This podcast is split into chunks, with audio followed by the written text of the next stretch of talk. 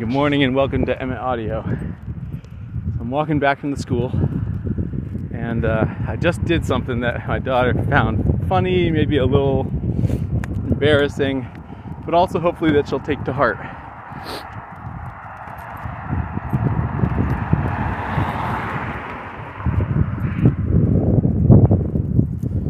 Which is uh, sorry, there was a car that veered towards me. I don't think it saw me. Uh, there was a multiflora rose that had grown up inside one of the shrubs around the school and was dangling its thorny arms out into the pathway, right where it was essentially forcing kids off the off the sidewalk and into the road where the school buses turn around. And I've been watching this thing get bigger and bigger. And last time I walked Susanna all the way to school instead of just making her cross the road by herself. I thought to myself, next time I'm going to bring some clippers. And this time I thought, shoot, I didn't bring some clippers. And I thought, I bet I could just cut it out with my pocket knife. It'll be messy, but in some ways that'll actually prevent it from growing back even better. Wow, there's a flock of starlings cruising around this field in the way that's so fascinating to watch a flock of birds flow in that organic, almost like fabric kind of way. And the way that their bodies are alternately catching the light or not it's just really beautiful. so stunning. The world is an amazing place. At any rate, so there I was in full view of all the kids getting off the bus and standing around waiting to be let inside, hacking away at this, cutting away at this multiflora rose and then dragging it out of the bushes. And then I walked over to where Susanna was, dragging these long tendrils of multiflora rose behind me. And you could tell that all these kids were just getting such a kick out of it. Like it was the thing they were going to talk about for at least a few minutes that day. It's like, wasn't that weird? But it's actually a really important thing that I want to have my daughters internalize, which is when you see something that you could make better, make it better. Even if you don't necessarily have the right tools, even if you feel like you should just bring the right tools and do it the next time. If you can do it even most of the way right now, make the thing better right now. How many people have walked past that multiflora rose bush and been bothered by it and thought, you know, well, first of all, how many people walked by it, saw that it was a problem, and thought someone should do something about that? And just fobbed that responsibility off onto whoever's in charge, right? As though that means anything, as though whoever's in charge of the school is going to have a pair of clippers on them and think to do it. No. I don't know how often landscaping of that type gets done, but clearly no one was doing it, right? And then how many of those people who thought, you know, ah, Somebody should do something about that. How many of them carried a pocket knife on them? I bet many of the dads, not all, because whether or not you carry a pocket knife tends to be divided by your job around here. If you have the kind of job where you dress up nice, you don't carry a pocket knife. If you have the kind of job where you are doing rougher work, you almost always have a pocket knife in your pocket. Better than the Swiss Army knife than I have.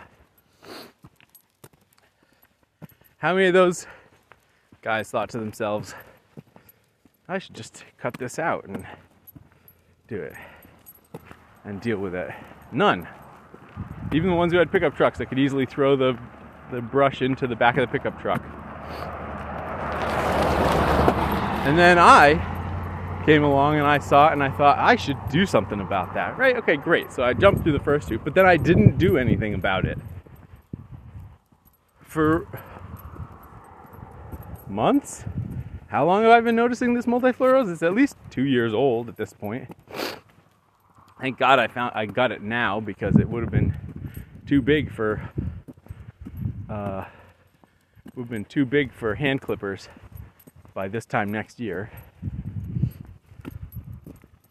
And even I, who cuts out multiflora rose for a living. Literally, I'm probably the only person who goes to that school regularly who cuts up multiflora rose for a living, who owns 10 pairs of hand clippers and is walking past a brushy margin where I could easily just toss it, which I did at the end.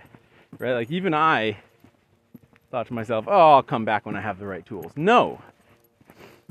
If you find yourself in a position thinking, "I should do something about it." That should translate into I should do something about that right bloody now.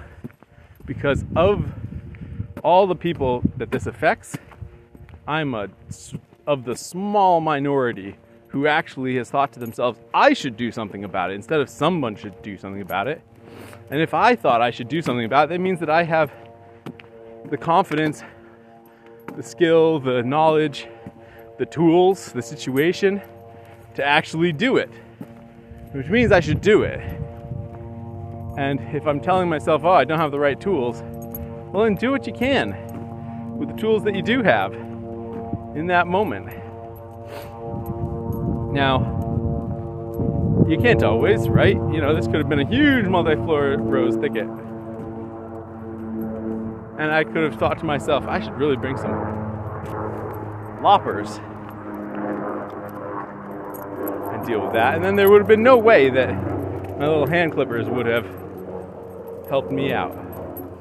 But I guess what I'm saying is there's so many circumstances in life when we see something and we think, ah, you know, you see something on the floor, a tissue on the floor, and you think, God damn it, why can't that person pick up after themselves? And if that transforms even a tiny bit into, I should pick that up, then you should go pick it up. One of the most touching moments for me after the January 6th riots at the Capitol was an image I saw in the newspaper of a a, a congressman from somewhere on his knees with a broom and dustpan, a little hand broom and dustpan. I can't remember if he was sweeping or if he was just picking up trash. Picking up trash in the Capitol Rotunda. And partly this is he was an Asian American and this was the culture that he grew up in that you clean up after yourself. Someone told me that in the Japanese World Cup game in Qatar, that uh, that the Japanese fans cleaned up the stadium after the game, right? So there's a cultural thing going on. And part of the beauty of that cultural thing is that sense of we clean up after ourselves and we clean up the world after other people as well. We make things better. We put things to rights. I'm by no means saying that Japanese culture has always done that because they've done some terrible things in the past. But insofar as we see that exemplified in the world, we should embrace it ourselves because it's the exact same thing as what I'm talking about. It's shifting that burden from someone should do something to I should do something. And first of all, that's a very powerful thing. And of course, there are going to be battles that you don't choose to take that on, right? You think you think we should do something, right? And that collective we hides the fact that you support certain things happening in the world, but you don't have bandwidth to actually do them yourself. But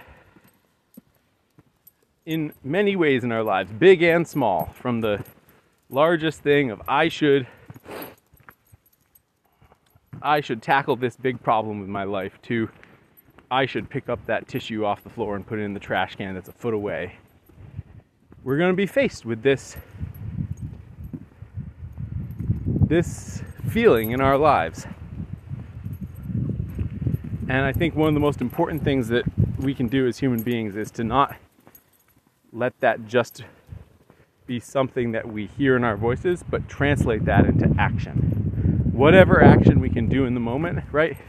If that multiflora rose had been too big for me to cut with my penknife, and too big for me to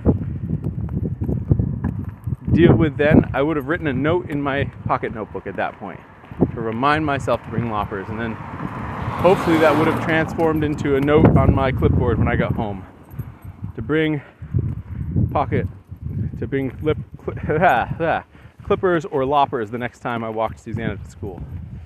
And then it would have gotten done. And it would have gotten done because I would have done the thing in the moment that I could do that moved the ball down the field towards what I saw as being the thing that ought to happen.